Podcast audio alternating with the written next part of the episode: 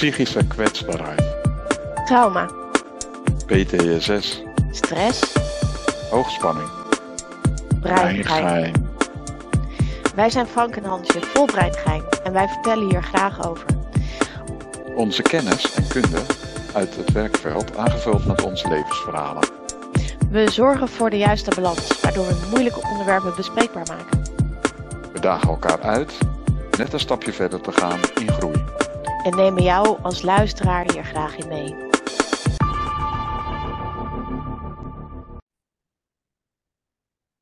Ja, en daar zijn we dan weer eh, met onze nieuwe podcast. Eh, we hadden al een eh, klein beetje de voorkast gedaan, maar ik zal het voor diegenen die het niet hebben gevolgd nog even aanhalen wat het onderwerp wordt deze keer. En dat gaat over taboes. Dus als het goed is heb je dat in het onderwerp van de podcast al teruggezien. En de vorige podcast, natuurlijk leuk dat jullie er allemaal weer zijn en hopelijk hebben jullie hem ook allemaal geluisterd, ging over wie wij nu eigenlijk zijn. Ja, als coach.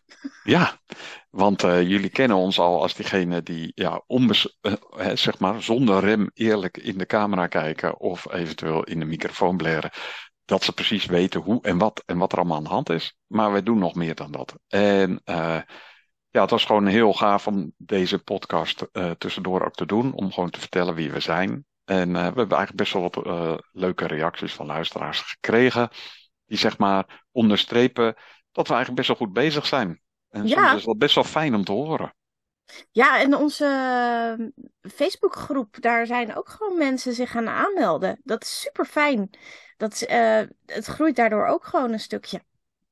Ja, want die, die ondersteuning van de Facebookgroep, Facebook, nou, lekker woord, goed voor galgje, Eh, ja, is eigenlijk ons verzamelpunt om daar vandaan eh, ook nog andere mooie reizen te kunnen maken, zeg maar. En eh, ja, deze podcast ondersteunt het geheel, maar je bent dus altijd van harte welkom om je aan te melden voor Breingein. Ja, en in de Facebookgroep hebben we natuurlijk ook gewoon een, een downloadable werkboek staan. Waarin zeg maar de uitdaging die wij met elkaar geven eigenlijk ook als werkboek te doen is voor jezelf. Ja, en, eh, en dat je dan daar ook gewoon mee aan de slag kan. Eh, niets verplicht, maar geeft mooi inzicht, zeg ik altijd. Dus dat hebben we in ieder geval voor elkaar gekregen. Ja, en als je nou op YouTube zeg maar mee kijkt, eh, laat even gewoon een, een, een duimpje achter van joh, top, leuk en fantastisch. En als je nou mee luistert via Spotify of iTunes, wat dan ook, ga ons volgen. Want dan zie je ook iedere keer wanneer er weer een nieuwe uitzending is. Ja, en eh, zo worden we blij verrast om eh, vanuit allerlei uithoeken van de wereld eh, jullie te horen luisteren. Dat is heel bijzonder natuurlijk. Wij horen er niet zoveel van, maar we zien dan ook dat er zelfs mensen in Griekenland zijn, in Spanje, in Amerika, in Canada. Dus ja, mocht je daar zitten en jezelf aangesproken voelen, superleuk dat je luistert en dat je ook meeluistert. En sommigen zelfs heel fanatiek gelijk de eerste download doen, zodra die beschikbaar is om 12 over 12 op zondag. Ja, het is echt, het is super leuk en het, het voelt echt als een beetje van, nou ja, we praten niet meer tegen een scherm of tegen elkaar, maar we praten echt met jullie. En dat is echt wel een hele mooie verbinding. En dat is natuurlijk ook wel echt wat we met eh Breingein voor elkaar willen krijgen. Dat is toch wel echt een van onze paradepaardjes, dat je eh, niet alleen bent. Nee, want dat gevoel kan je wel eens krijgen. En eh, ja, wat we in elkaar wakker hebben geroepen is dat je niet alleen bent, maar dan ben je nog maar met z'n tweeën. Maar je ziet nu de groep dus ook expanden. En je ziet ook eh, best veel belangstelling over dat wat we dan doen. En ook nog wel eens bewondering in dat we het doen. Nou, geloof me, dat hebben we ook in onszelf nu dan. Omdat we ons achteraf soms verbazen over hoe dat gaat. Absoluut. En eh, ja, het onderwerp de- deze keer ook weer is eh, taboes. Dus ehm, ja, wat vinden we eigenlijk vallen onder een taboe? Ja, dat zijn toch die dingen waarvan je echt zoiets hebt. Wij, toen we het daarover hadden, zei ik, zou het misschien in het woord boe zitten. Hè, dat is het woord wat je als kind al vrij snel leert. Als je boe zegt, dan schrikken de mensen daarvan.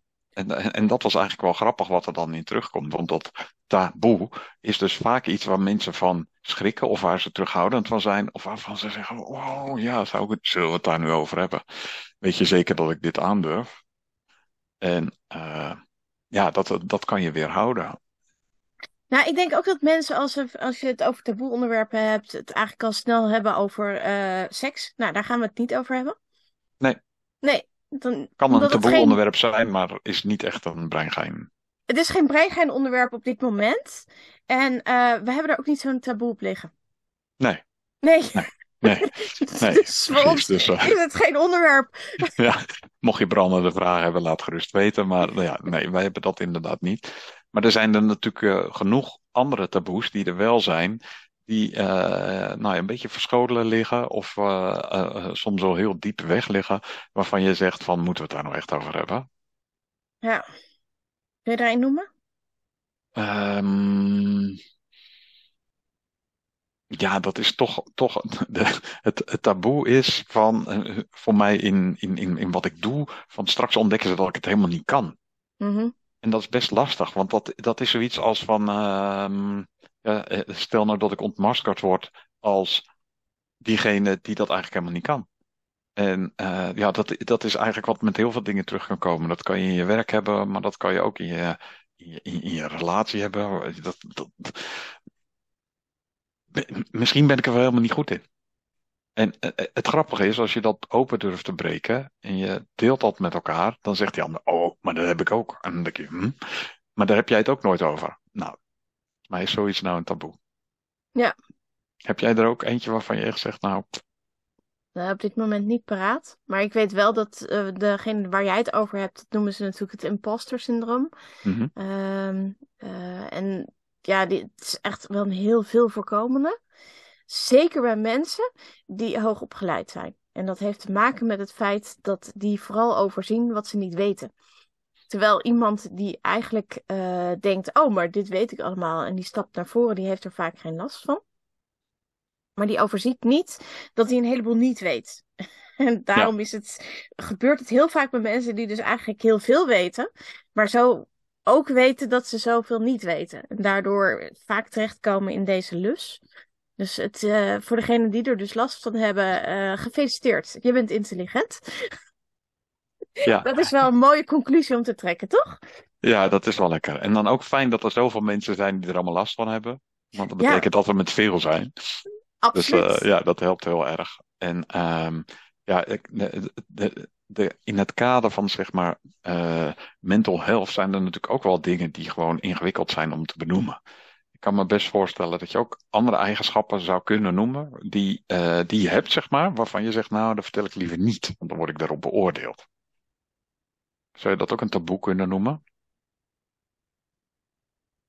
Ik breng je van slag. Ja, enorm. Ja, nou ja, stel Zullen voor dat je wij AD, eventjes- eh, ADHD hebt en je zou dan eh, dat eh, niet willen vertellen, omdat je op je werk anders misschien als druk en over, over, over, ja, overwhelmend zou kunnen zijn. Dan kan je natuurlijk wel zeggen, nou, ik wacht wel totdat ze het tegen me zeggen. Of je kan en het dus heel diep wegstoppen en het dus als een soort van taboe, zeg maar, niet willen vertellen. Ja, nee, ik denk ook dat dat heel veel gedaan wordt. Omdat eh, psychische kwetsbaarheid op de werkvloer nog steeds een taboe is. Dus je, je raakt er wel eentje, denk ik, voor heel veel mensen. Ja. Ehm, nou is de werksfeer waarin ik mij bevind eh, een eenmanszaak ehm, eh, iets minder gevoelig voor dit soort taboes. Gezien het feit ik in mijn eenmanszaak nogal eh, last heb van psychische kwetsbaarheid. En ik daar eigenlijk gewoon helemaal volledig naar buiten mee kom. Maar ik weet van heel veel mensen dat het eh, op de werkvloer natuurlijk echt een, eh, een groot probleem is. Dat je het niet durft te zeggen of niet kan zeggen. Ehm, dat je bijvoorbeeld eh, depressieve gedachten hebt. Of ehm, dat je ehm, het, ja, dus je grenzen aangeven. om de goede sfeer maar te behouden. Ik denk wel dat dat toch ook wel een beetje een taboe is. Dat je gewoon je grenzen mag houden en eh, mag respecteren. Ja, ja. Ja, en daar, eh, daar staan soms zelfs in contracten bepaalde afspraken over. Dat je, daar, dat je aan bepaalde dingen moet houden die op sommige momenten misschien helemaal niet zo handig zijn. Dus ja, als je het dan hebt over taboes en eh, het feit dat je ze kent, eh, geeft dan dus ook een herkenning in wat wij nu, zeg maar, willen delen met jullie. Ja. Nou, je had eh, al wat opengerukt als het gaat om eh, taboes en dan eh, om angsten.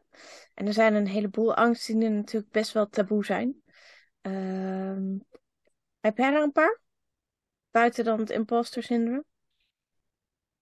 Uh, ja, voor, uh, het, het, kan bijvoorbeeld een angst zijn uh, voor, voor bepaalde verschijningsvormen. Denk, noem even een spin.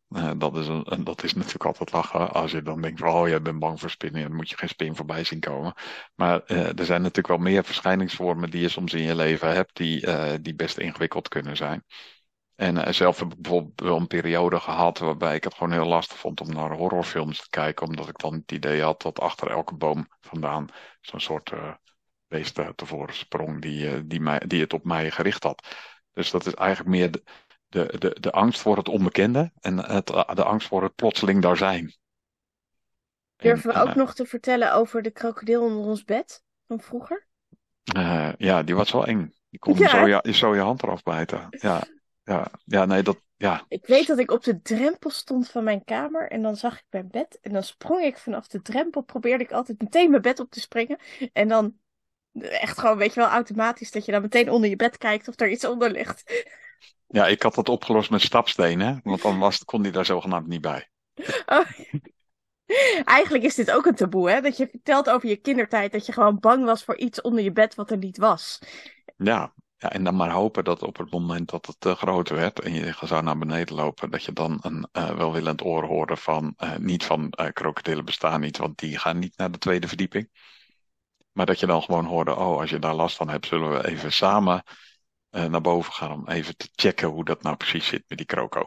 En dan, uh, ja, dan, dan, dan, dan zie je dus hoe dingen die zich zeg maar in je jeugd openbaren, hoe die met je mee kunnen gaan als dat op een andere manier behandeld is. En hoe veilig was het thuis om iets te vertellen over je taboe? Of om er überhaupt zelf mee om te gaan. Of misschien had je hem wel overgeërfd van een van je ouders of zo, of van je verzorgers. Ja. Ik denk wel dat uh, de bepaalde mate van nuchterheid waar heel veel ouders ermee omgegaan zijn, ook wel heel erg bij het tijdsbeeld hoort wat toen geldend was. Ja. Doe niet zo raar. Uh, doe, doe niet zo gek. We doen, uh, doe, en doe normaal. We doen nog gek genoeg. Uh, de, de, de, de geldende regels toen waren natuurlijk ook niet van joh, laten we het kindje helpen met uh, het aankijken van de krokodil.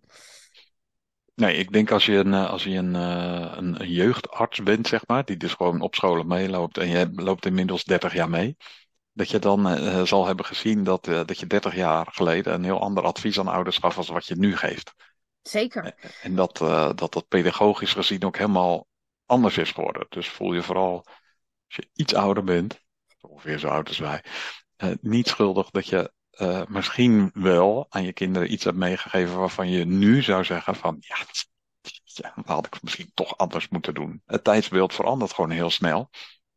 En ik denk als we daar een voorspelling moeten doen wat de taboes over een aantal jaar zijn, dan zijn ze misschien anders, van een ander kaliber, dan wat we nu weten. Maar het feit blijft dat er altijd iets zal zijn waar je het maar liever niet over hebt. Ja. Is het denk je altijd angst wat eronder ligt? Of is het ook iets anders? Zou het ook iets anders kunnen zijn waardoor je het een taboe kan noemen? Ja, ik denk dat bepaalde geheimen natuurlijk ook wel een soort van taboe zijn binnen een familiesysteem. We, we zien in het familieopstellingenwerk, uh, zien we wel eens dingen naar voren komen dat je denkt, oh god, oh help, uh, uh, is dat bekend? Of, ehm, en dan, dan blijkt er een aangenomen kindje te zijn of een een miskraam die niet genoemd is. Of, en dat, dat is toch ook een behoorlijk taboe.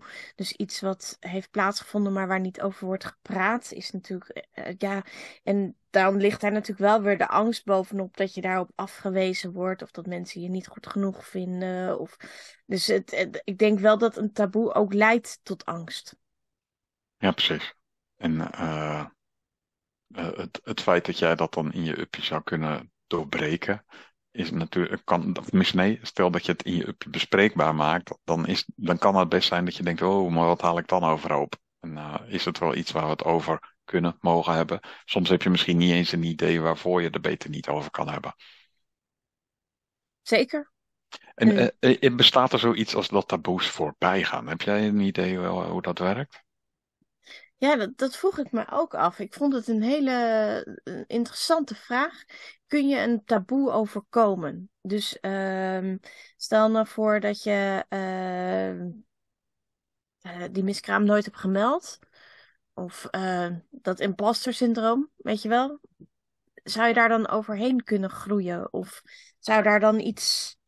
Ik weet het niet. Ik, ik durf het echt met eerlijkheid niet te zeggen.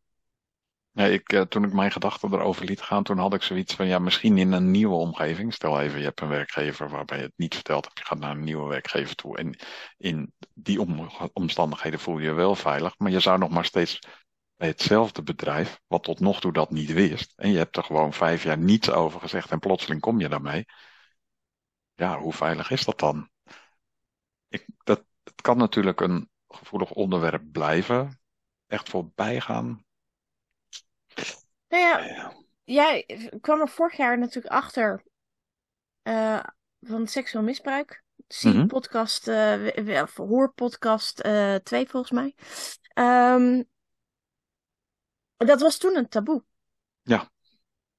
En is dat taboe inmiddels verbroken of voorbij? Of heb je er minder last van? Um, ik praat er makkelijker over. Dat betekent niet tegen iedereen, maar ik praat er wel makkelijker over, want ik herken bepaalde dingen. Um, maar het blijft toch wel iets waarvan je, ja, wat je niet zo even zegt van, uh, dat, dat vertel ik zomaar even. In het kader van het wandelen in Rotterdam, wat we ook uh, besproken hadden, de nacht tegen seksueel geweld, ben ik geïnterviewd door de krant.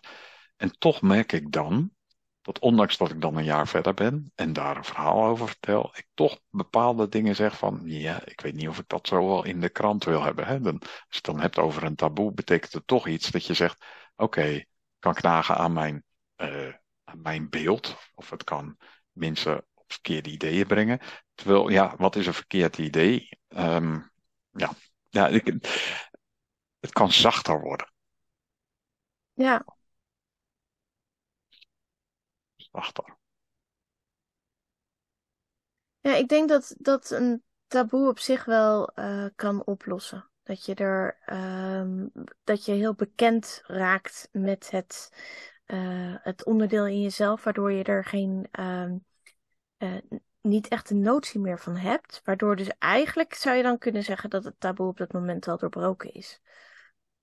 Ja, in, in, in de context zie je dat soms ook terug. Ik heb Sam Smith gezien de Ziggo Dome. En dan uh, zie je met een, uh, dan, dan, dan noemt hij zich uitzonderlijk in zijn square. Dat, zo, zo zeg ik het goed, hè?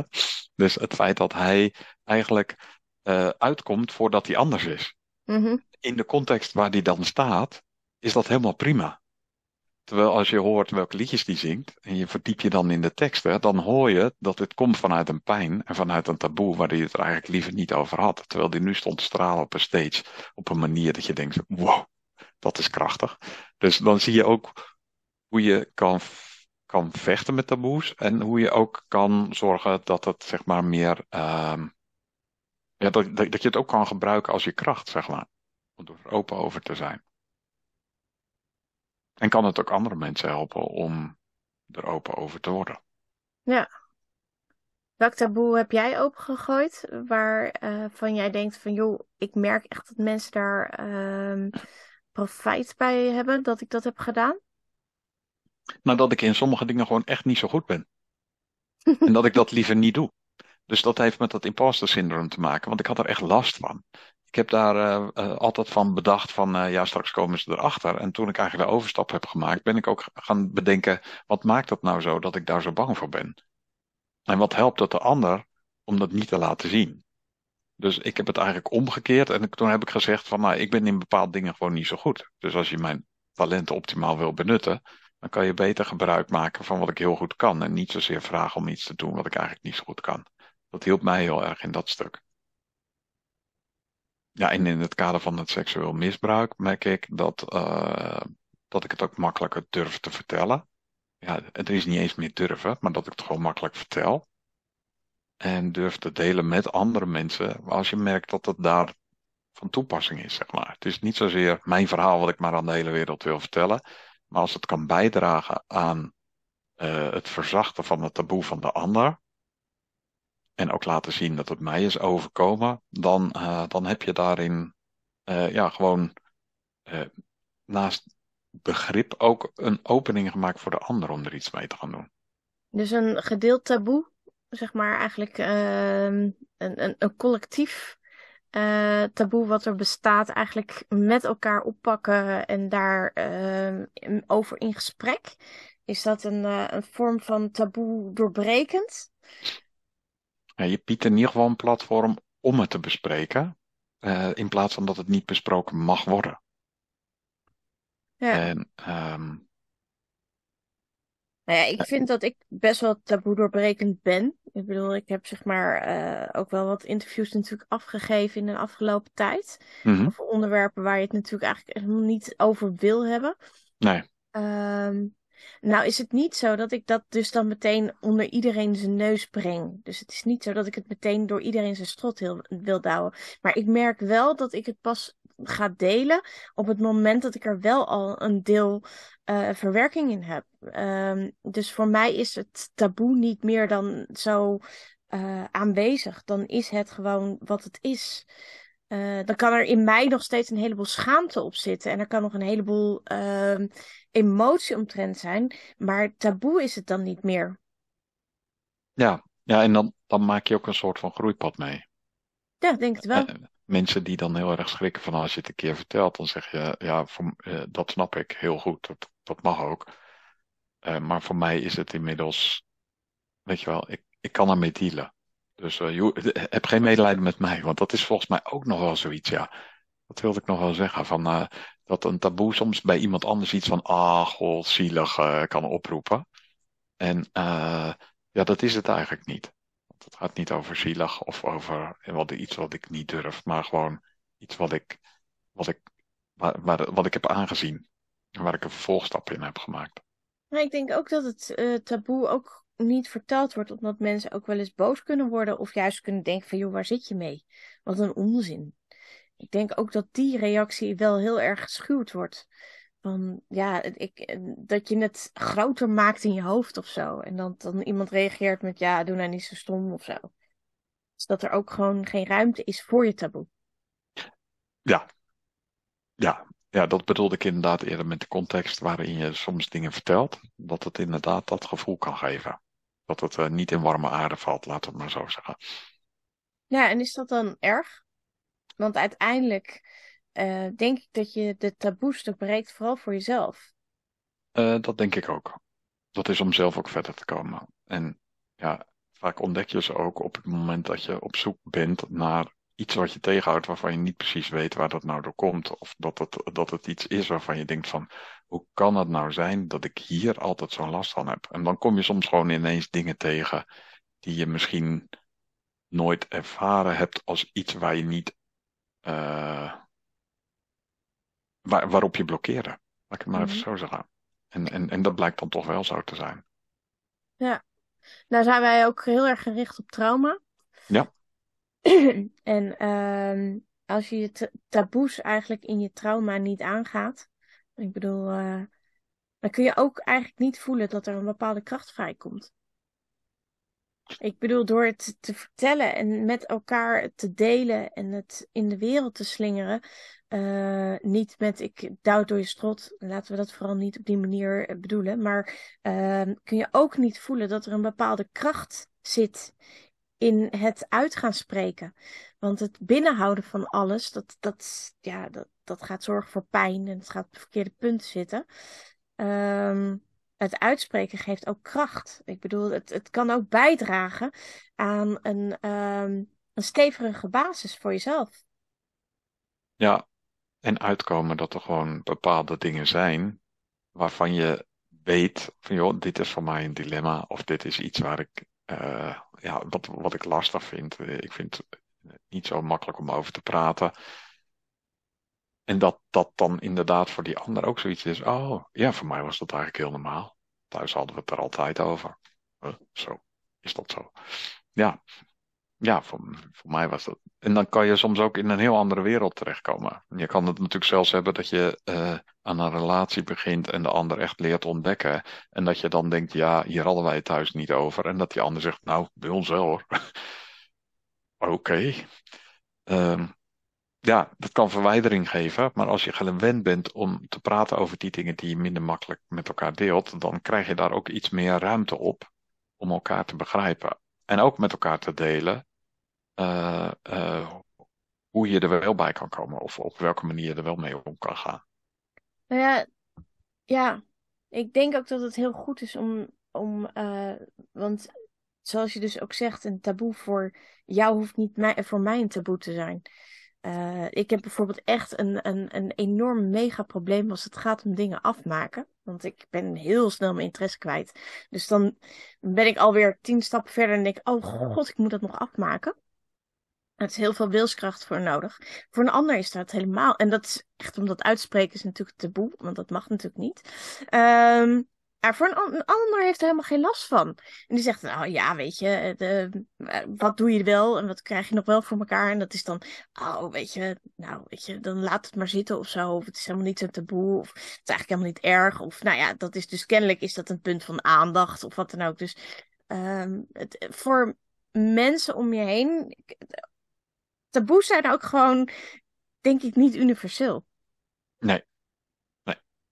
Nee, dat Behalve is heel het taboe over seks over het algemeen. Ja, daar zit toch wel een algemene rem op. Zou dat uh, echt vanuit de oertijd komen? Ik heb geen idee. Ja. Nou, ik, ik durf eigenlijk te beweren vanuit het geloof. Maar misschien schop ik hiermee mensen tegen de schenen die uh, nogal geloofsgevoelig zijn. Ik, ik ben hier niet, zeg maar, om een, een, een, kant te kiezen of dat iets te zeggen dat het slecht is of wat dan ook. Ik denk alleen, als we gaan kijken naar het taboe gedeelte op dat gebied, dat dat vanuit het geloof ontstaan is. Maar uh, dat is mijn mening. Ja, pak een gemiddelde conferentie en tel het aantal keer dat daarover gesproken wordt en hoe hard er dan wordt gelachen in de zaal. Waarschijnlijk moet je dan de lampen niet aanzetten, want dan verstomt iedereen. Let op, taboe. want nou zien ze dat ik het was. Ja, dus dat is natuurlijk echt, uh, ja. Maar ja, zo kan het inderdaad ook. Hè? Dan heb je het over gezinssituaties. Uh, het feit dat het thuis allemaal niet zo heel veilig was, kan ook een taboe zijn. Ja. En uh, dat, dat is ook niet iets waarmee je, sterker nog, daar mocht je meestal niet mee te koop lopen deed je dat wel, dan werd je daar strak op afgerekend. Dus uh, dan wordt het voor jou een taboe. Terwijl voor sommige andere mensen was het misschien zo, ja, dan gingen ze een paar keer heel hard vuist op tafel en dan was het daarna klaar. Oh, was dat bij jou? Nou, dan uh, staat dat zwijgen heel diep uh, in, je, in je ziel gedrukt en houd je daar even je mond over. Ja, bij ons ging dat wel. Mm -hmm. Afdeling taboe. Ja, en dat is eigenlijk nog steeds een beetje een taboe om daarover te praten. Ja, ja, absoluut. En uh, ja. Dus ik vind het heel dapper dat je het weer doet. Ja, precies. En we kennen zo elkaars krachten. Dus ja, dat, dat zijn toch de dingen die, uh, die, die je weet dat die zo naar voren komen. En ja, mensen die hier dus mee te maken hebben. En die het echt voelen als een soort zware last op de schouder. we nodigen ze uit deel gerust een taboe met ons. Wij zullen er heel netjes mee omspringen. En niet zo'n ding in de podcast gooien. Tenzij het onze eigen beleving is. Dan zijn we er zelf bij. Maar uh, ja, het is toch wel interessant van jullie om te horen van waar jullie tegenaan lopen. Uh, gooi maar open en uh, laat het ons weten. Ja. Wat is het langste wat jij in een taboesfeer hebt gehouden? Maar waar je eigenlijk niet over praat. En dan even niet dingen in, consideratie nemen die je nog niet wil delen hoor. Dus... Nou, het is, uh, het is soms ook iets waarvan je zelf denkt, nou dat, dat, dat, dat, dat voelt voor mij helemaal niet zo. Dat ging dus over seksueel misbruik. Dat heeft echt heel lang geduurd voordat ik dat onder ogen zag. En toen ik het zag, vond ik het nog lastig om te delen. Omdat, je, omdat alles in je hoofd zegt van, uh, hmm, was dat wel echt zo? En uh, het hele gedoe eromheen. En wat zullen de mensen er, waar gaat het er? Wat zullen ze ervan denken? Wat zullen ze ervan zeggen? Zullen ze erop reageren? Het was veel milder dan wat ik dacht. Maar dat waren wel de angsten die me tegenhielden om het überhaupt te delen. En dat, dat, ja, dat heeft al best wel heel lang bij me gehangen. En ja, dat, uh, dat, dat, ja, dat heeft ook poorten naar andere wegen geopend, zeg maar. Mm -hmm. En voor mij is het echt gewoon dat ik heel erg lang eh, mezelf liever voorhield dat ik niets had meegemaakt, dan dat ik wel iets had meegemaakt.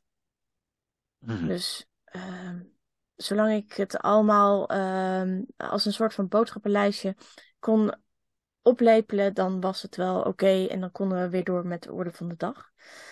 Ehm, maar totdat ik het boodschappenlijstje echt ging lezen, bleek Ja. er echt achter elk ding, zeg maar, toch best wel een, een, een hoop trauma te liggen. En Ja, ehm, er stonden een hoop chili peppers op de lijst. ja.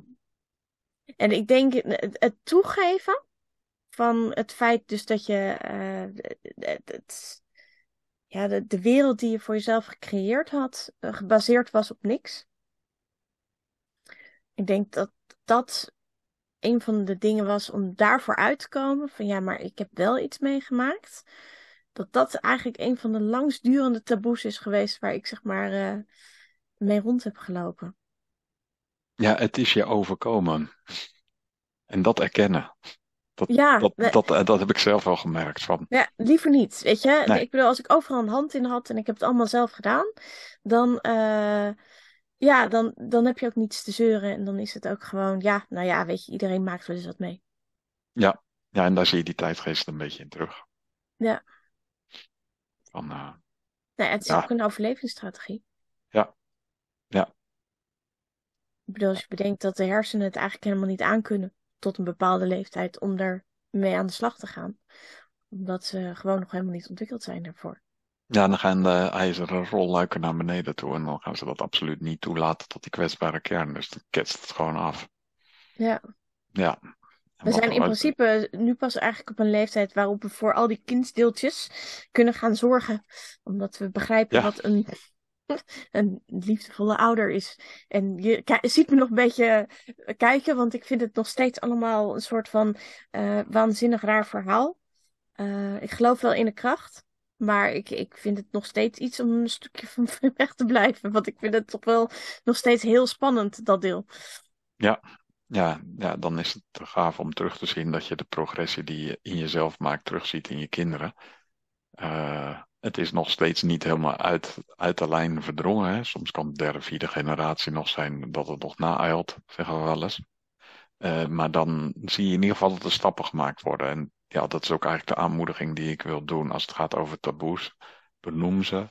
Ehm, en zorg dat je dat bespreekt met iemand bij wie je het veilig voelt. En eh, voel dan maar eens gewoon wat die ander terugzegt. En eh, dat kan zomaar een stuk liefdevoller zijn als dat je dat ooit zo- zou hebben verwacht. En je zou ook zomaar meer herkenning kunnen hebben van de dingen die jij vertelt. Oh, dat van jou is nog niks. Dat hoef je niet gelijk te verwachten. Maar soms gebeurt het gewoon.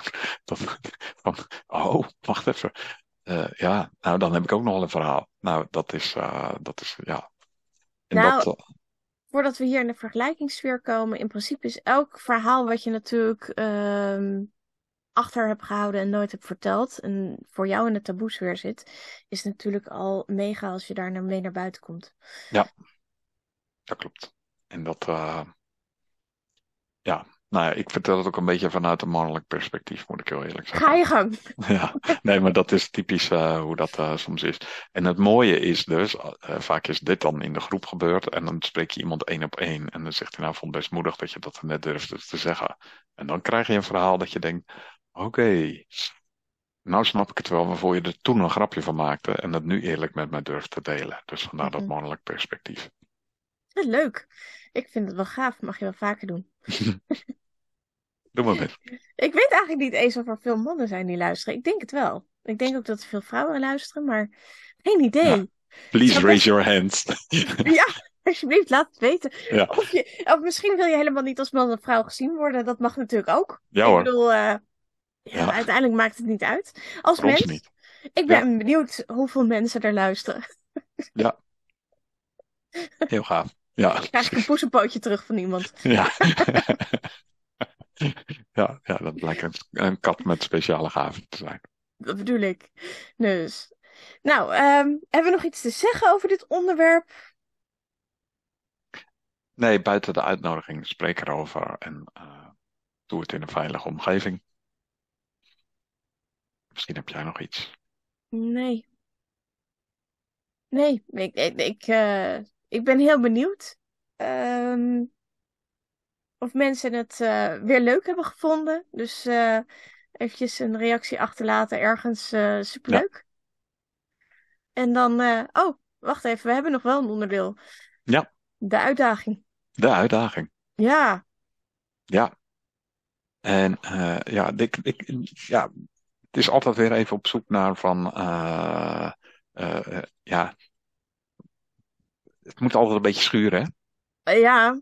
En dan ga je kijken naar wat is nou zeg maar in, eh, eh, wat is er met psychische kwetsbaarheid en met al deze thema's, wat is daar toch altijd wel een beetje een rode draad in? ja. En En daar voel is, ik wel, ja, en dat is, ik moet het alleen doen. ja. En ja, dat is onderdeel van ons programma Leef. Hè? Ik moet dat alleen doen, laten we het samen doen. En toen, eh, ja, in het, in het voorbereidende stukje zeiden we eigenlijk, ja, wat, wat nou als we de komende week gewoon in de gaten houden van eh, waar we hulp bij willen vragen. Ja, we En gaan dat echt dan eens echt doen. ja, actief hulp vragen.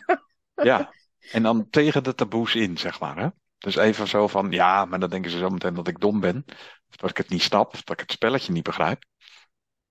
Dat zei dan maar even zo. Ja, Bij deze heb je de joker te pakken, je mag hem inzetten. Eh, vraag hulp en ervaar dat eens. En eh, ja, ik ga daar gewoon eh, mee aan de slag. Ik hoop ja, jij ook. ook. Ja, En mochten er luisteraars zijn die zeggen, nou weet je, dat doen we parallel met jullie op. Laat het gerust weten welke hulpvraag jij gesteld hebt. En dan niet zo'n hulpvraag als van, wil je even mijn tas vasthouden of zou je even de boodschappen naar boven willen dragen? Dat kan op zich ook al een hele grote drempel zijn hoor. Maar bedenk eens gaat een... erom dat je de innerlijke zelfspraak in de gaten houdt. Dus wat zeg Ja, ik hierover? Eh, vind ik nu dat ik het alleen moet doen? Vind ik dat ik er een mening over heb? Dat ik het, dat ik mezelf stom vind als ik hier hulp bij vraag? Of dom? Of, eh, eh, dus hou je innerlijke zelfspraak in de gaten en beslis dan: oké, ik heb deze zelfspraak en toch ga ik hulp vragen. ja, Dat is denk ik eh, wel ongeveer waar de uitdaging over gaat, toch? ja, Ja. zeker. Nou, daar gaan we dan. Dan gaan we dan. Op naar de hulpvraag. Ja, ja en dan zijn we eh, aan het einde gekomen denk ik hè? ja, nou, tot de volgende keer. Tot de volgende keer. Doei doei. Bye.